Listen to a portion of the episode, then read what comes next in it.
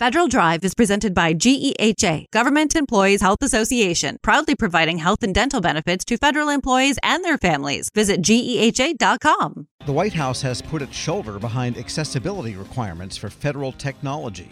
The Office of Management and Budget issued a brand new Section 508 memo that orders a bevy of agency specific and government wide actions. Federal News Network's Justin Doubleday has the latest. And what can people expect now, Justin? Yeah, this new memo was signed out December 21st. It's all about strengthening digital accessibility and the management of Section 508 of the Rehabilitation Act.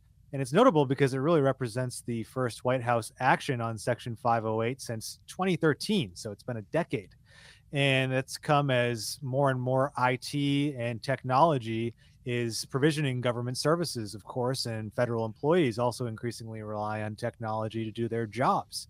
The memo says accessible federal technology should therefore be an operational imperative and that's considering about 25% of US adults live with a disability, and about 17% of the federal workforce reported having a disability in 2022.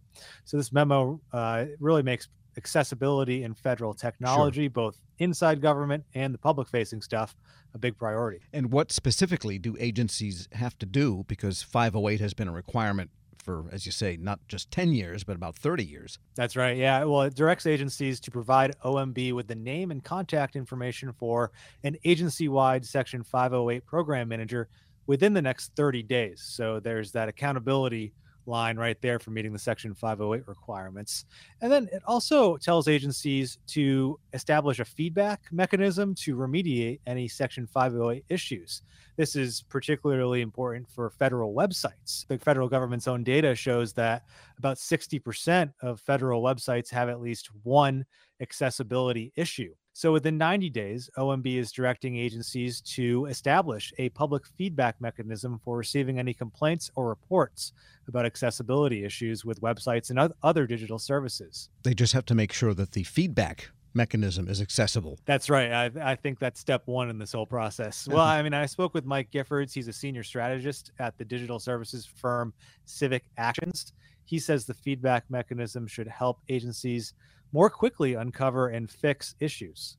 Having that feedback loop so that it's not getting routed through the Section 508 office of the agency, but it's really geared to the website and making sure that that feedback can get back to the people who are building the website not in order to, to launch a grievance, but in order to fix the problem. The shorter that feedback loop is, the, the more effective it, it will be to address accessibility issues that come up. And of course, OMB and the General Services Administration, where I think a lot of the technical information and support for 508 actually lives, at least it has for a couple of generations. What are they going to do to help agencies out here? OMB is going to work with GSA and the government wide access board that sets these standards to update government wide Section 508 resources, things like best practices, playbooks. They're going to put out some sample accessibility statements that agencies can use on their websites and also help them with this new feedback mechanism we just spoke about. And then GSA specifically is going to help with some new quote unquote buy accessible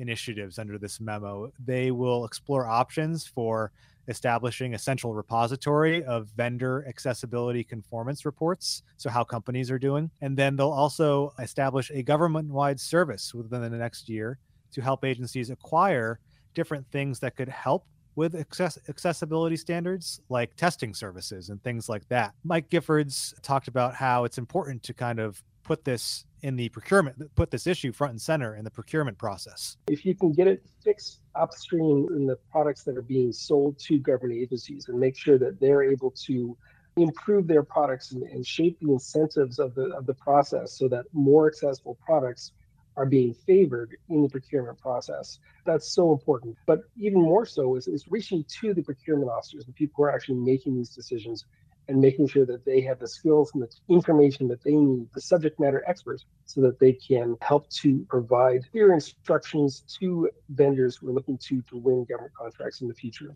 And Justin, you mentioned that there is a 90 day deadline here. My experience with these types of memos is there's usually 120 and a 240 and a year and a two year action plan. What else is OMB looking to longer term to improve this whole accessibility question? Yeah, these next two are going to happen or have a deadline of one year. First, the CIO Council will work with agencies to set up a government wide program for assistive technology devices and services or assistive technology consultation services.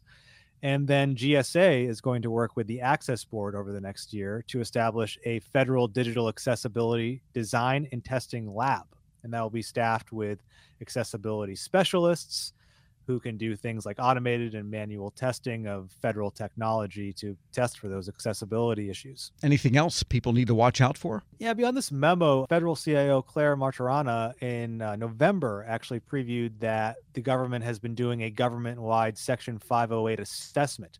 This was mandated by the 2023 congressional spending bill. And Martorana says this will be completed by December 29th. So that's coming up here pretty quickly. This will look at how agencies are already implementing Section 508, prioritizing digital accessibility in their services. And now with this new memo and this forthcoming assessment, they'll know maybe where they need to go. Federal News Network's Justin Doubleday. Thanks so much. All right. Thank you, Tom. And you can access his story at federalnewsnetwork.com. Leadership today, especially within the federal workforce, is being tested more than ever before. As the Cybersecurity and Infrastructure Security Agency's Chief People Officer, Elizabeth Kolmstetter sees a focus on people as absolutely crucial to her leadership style. Kolmstetter joined Shane Canfield, WAEPA CEO, to reflect on her years of experience leading in the federal human capital space. Hello, and welcome to the Lessons in Leadership podcast. I'm your host, Shane Canfield, CEO of WAEPA. Today I'm joined by Dr. Elizabeth Kolmstetter, Chief People Officer at the Cybersecurity and Infrastructure Security Agency. Elizabeth, welcome. Thank you. Great to be here. In your current position at CISA, one of your responsibilities is ensuring a people first culture. Explain what that is and, and what's the role of leadership in creating and shaping that culture? Yes, at CISA, really paramount to our culture is a people first driven aspect so that we are really looking at how do we accomplish our mission through our people. And in order to do that, we really value our people. We want them to feel empowered and supported and uh, respected and also that their managers care about them. So, well being is important. Psychological safety in the workplace is important so that all voices and ideas are heard. So, I like to call it our North Star. Having a people first culture really starts with the people in order to get our incredibly difficult mission accomplished. In terms of leadership, which is a great question, I think we all know that culture is really driven by leadership and the, the behaviors that we allow and we, uh, you know, uh, reinforce in our leaders. So we really work at making sure that our leaders are bringing out the best in their people every day. So again, that they feel they can bring their voice, especially an opinion that might not go along with the majority of a group, so that we get that diverse perspective. We get those different ideas and experiences and that's really where we find that it's important that leaders are purposefully bringing out their talent on their teams to enable our mission. excellent. We're, we're going through a, a culture project at our work. Oh, great. Yeah, it's, um, it's been six months in the making and it's going really well, but it is work. Yes. And it requires from the top down. So I'm, I'm also involved in that. I hear you. Great. Throughout your career, you've piloted many different talent management programs, including at NASA, the CIA, the FBI, just to name a few, and you have an amazing career. What have you learned or how have you might have changed along the way in creating and leading those programs? Yes, and I, I, I am so honored to have had a career in public service across multiple federal agencies, always in the realm of human resources and workforce performance and I think because I study organizations and people in them, I've come to realize, particularly in the federal government, that many of our programs are really grounded in the industrial era thinking. That this is organizationally structured in a hierarchy with boxes and lines on charts, uh, with the center being around jobs and what do we need to get this job done in terms of skills and training. And what I found is that we're really not in the industrial era anymore where we would promote the smartest people who knew that work and they would then tell the people on their team how to do things and oversee that work. We're now in a digital era and the information era where work gets done collaboratively across geographic boundaries and certainly across org charts. So uh, we like to call it networks um, or hierarchies, and we really need to, again, unleash people so they can find those other people who are working on similar problems or have the right ideas. And so I really like to think of our work now in the talent programs being human centered. It's more about the user and the experience than about the rules and regulations. So, although we have to have rules and regulations, certainly in human resources, is that person experiencing what they need and getting what they need for their role at that time? So, not so much on the job, but on the person. So, for example, we're recruiting. What's the applicant experiencing? Because if they're not having a good experience with our organization from the time we're recruiting them, they're going to go work for somebody else. Same thing with like first time supervisors. We know they need certain training, but telling them to sit in a class for one week and then hope a year from now they'll remember what they learned to apply, that's not really human centered. The human centered is what do they need when they need it? And building modules or, or just in time training and bringing that to the people, to that user as they need it. So that's really, I think, the most important focus of talent programs today in this era to enable the workers to be the best they can be in their, in their roles. Excellent. New thinking. Um, this is always an interesting question. Has there been a time when, as a leader, that you've made a mistake? And what is that? And um, I think most important, what did you take away from that? What did you learn from that? Well, I kind of chuckle because I think as leaders, we have to learn to recognize our mistakes, admit our mistakes, and that they are opportunities to learn. And so uh, I've had to do my own self reflection on on making mistakes and when things don't turn out the way that I expected them to. Um, makes me think of a time when I was at the Transportation Security Administration and I was a supervisor. And I was really embroiled with my program. I was the technical leader of it. I understood it. I'd run it for years.